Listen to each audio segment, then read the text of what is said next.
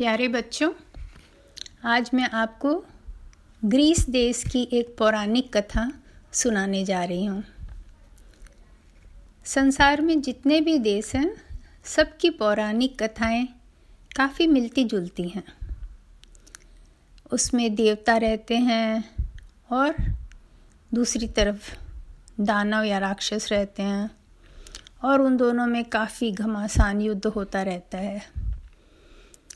तो ये कहानी भी कुछ इसी तरह है।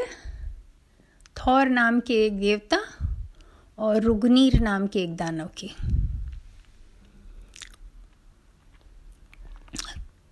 पहले ज़माने में देवता और राक्षस दोनों ही बहुत ताकतवर होते थे और उनमें बहुत लड़ाइयाँ होती थी। थौर एक काफ़ी शक्तिशाली देवता था वो बादलों के गर्जन और बिजली के कड़कने का देवता था। एक दिन थौर के पिता ओडिन अपने आठ पैर के घोड़े पर बैठकर उसे हवा में दौड़ा रहे थे। देवताओं के घोड़े हवा में दौड़ते हैं कि रुगनीर नाम के एक राक्षस ने उन्हें देखा। रुगनीर भी बहुत ताकतवर राक्षस था और उसके पास एक घोड़ा था जो बहुत तेज दौड़ता था हवा में। वह अपने घोड़े पे बैठा और ओडिन से बोला, मेरा घोड़ा तुम्हारे घोड़े से ज़्यादा तेज दौड़ सकता है। ओडिन ने उसके बात का कोई जवाब ही नहीं दिया। रुंगनीर को बहुत गुस्सा आया और उसके पीछे घोड़ा दौड़ाया दोनों तूफानी बादलों के जैसे रेस कर रहे थे। ओडिन आगे और रुगनीर ठीक उसके पीछे। रुगनीर को ध्यान ही नहीं रहा कि वो कहाँ जा रहा है। और ओडिन के पीछे भागते भागते वह उनके घर के गेट के अंदर घुस गया और एकदम रुक गया। उसे पता था उसका अंदर जाना सुरक्षित नहीं है। भाग्यवश थौर उस समय घर में नहीं था। उसके पिता ओडिन को लगा कि ये हमारे घर तक आया है तो इसे कुछ खाने पीने देना चाहिए। इसीलिए उन्होंने रुगनीर को अंदर बुला लिया और उसे कुछ खाने और पीने के लिए दिया। पर रुगनीर अपना शेख बघारने लगा कि आपके इस किला को आकाश से मैं समुद्र में फेंक दूँगा और उसमें रहने वाले सभी देवता डूबकर मर जाएँगे। ओडिन को ये बात बिल्कुल अच्छी नहीं लगी। उसने थौर को बुलाया थौर तो बहुत शक्तिशाली देवता था, उसे देखते ही रुग्नी डर गया। उसने कहा, मैं आज अपना शस्त्र लेकर नहीं आया हूँ और मुझे तुम्हारे पापा ने बुलाया था। इसलिए तुम कल हमारे घर के पास बर्फ़ का जो ग्लेशियर है, वहाँ मिलो, तब मैं तुमसे लड़ूँगा। बच्चों, आपको ग्लेशियर मालूम है क्या होता है? ग्लेशियर में बर्फ़ बहुत जमा हुआ रहता है। उसके अंदर पानी का बूंद उसके अंदर हवा नहीं रहती है, इसलिए वो घिसकता रहता है, घूमता रहता है। उसको ग्लेशियर बोलते हैं, बर्फ़ के ऐसे पहाड़ को।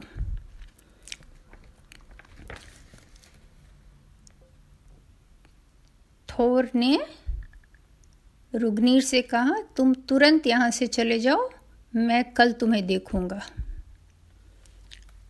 रुगनीर अपने घर गया और अपने सभी पड़ोसियों को बुलाया। वो भी उसी के तरह राक्षस थे और उनको बताया कि कल मैं थौर के साथ लड़ने वाला हूँ तो मुझे और एक सपोर्ट तो चाहिए साथ में।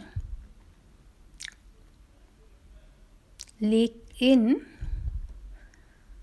उनमें से कोई भी अपने आप को थौर से लड़ने के बराबर नहीं समझ पाया।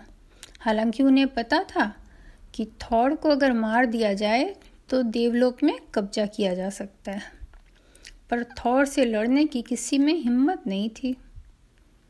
तो बहुत सोच समझ के सभी राक्षसों ने मिलकर एक क्ले का राक्षस बनाया, बड़ा विशाल राक्षस। और फिर उसके हृदय में घोड़े का हृदय लगा दिया। तो क्ले का राक्षस ज़िंदा हो गया। अब ग्लेशियर के पास रुग्नीर और वो क्ले का राक्षस उसके पीछे चल दिए। थौर और उसका साथी भी उसके पास वहाँ पहुँच गए। थौर का साथी उसके पास काम करता था। और बहुत ज़्यादा तेज़ दौड़ता था, सबसे तेज इनफैक्ट उसका नाम तजल्फी था। वह रुगनीर के पास पहुँचा और बोला रुगनीर तुम अपना ढाल फेंक दो। नहीं तो थौर तुमको अपने हथौड़ी से नीचे से ऊपर की तरफ़ मारेगा और तुम्हारे को मुश्किल हो जाएगी।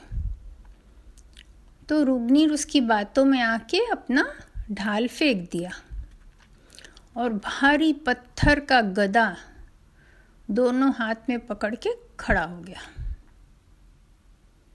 रुग्नीर भी बहुत ताकतवर था और बहादुर भी। थौर ने अपना हथौड़ा घुमाकर रुग्नीर की तरफ़ फेंका। और रुग्नीर ने भी उसी समय अपने पत्थर का गड्ढा को थौर की ओर फेंका। दोनों भारी औज़ार आपस में ज़ोर से टकराए। इतनी ज़ोर की आवाज़ हुई कि पूरी पृथ्वी और स्वर्ग और समुद्र सब कुछ हिल गया।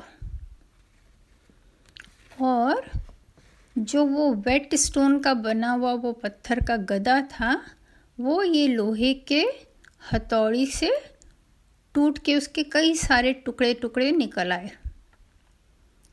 और जो भी टुकड़े उसके निकले, वो सब पहाड़ बन गए। और एक टुकड़ा थौर के सिर में जा लगा। थौर उसी समय मुँह के बल ज़मीन में गिर गया। लेकिन उसका जो हथौड़ा था वो हवा में उड़ता रहा और रुगनीर को मारता रहा सिर में। तो रुगनीर का सिर टुकड़ा टुकड़ा हो गया और रुगनीर ज़मीन में गिर पड़ा।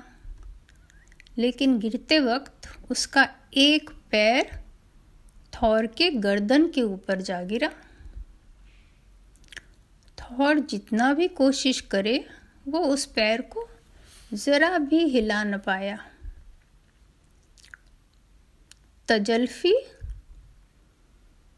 जो वो डरा हुआ जायंट था पीछे क्ले का, रुगनीर के, उसको तुरंत ही गिरा दिया, क्योंकि वो बहुत डरा हुआ था। उसके पास तो घोड़े का हृदय था, उसके पास राक्षस का हृदय ही नहीं था, इसलिए वो डरा हुआ था। और थौर की मदद करने दौड़ के आया। लेकिन तजल्फी में इतना ताकत नहीं था कि वो रुगनीर के पैर को हटा सके। तो वो जल्दी से देवताओं के किले में दौड़ा और जाकर उनको सब बात बताया। सब भी वहाँ से दौड़ के निकले, थौर को बचाने के लिए उसके पैर के नीचे से। सब जाके वापस में बारी बारी से और साथ मिलके उसका पैर उठाए, लेकिन किसी से भी उसका पैर ना उठा और वो उसके गर्दन के ऊपर ही पड़ा रहा पैर और थौर नहीं निकल पा रहा था। इतने में थौर का तीन साल का बेटा आया। वो भी उसकी ही तरह ताकतवर था और उसका नाम था मगनी। उसने रुगनीर का पैर उठाया और वो खट से उठ गया। थौर बहुत खुश हो गया अपने बेटे से और जल्दी से पैर के नीचे से निकलकर उसने अपने बेटे को रुगनीर का बड़ा वाला सुंदर घोड़ा दे दिया। लेकिन थौर के सिर से वो पत्थर का टुकड़ा निकला नहीं।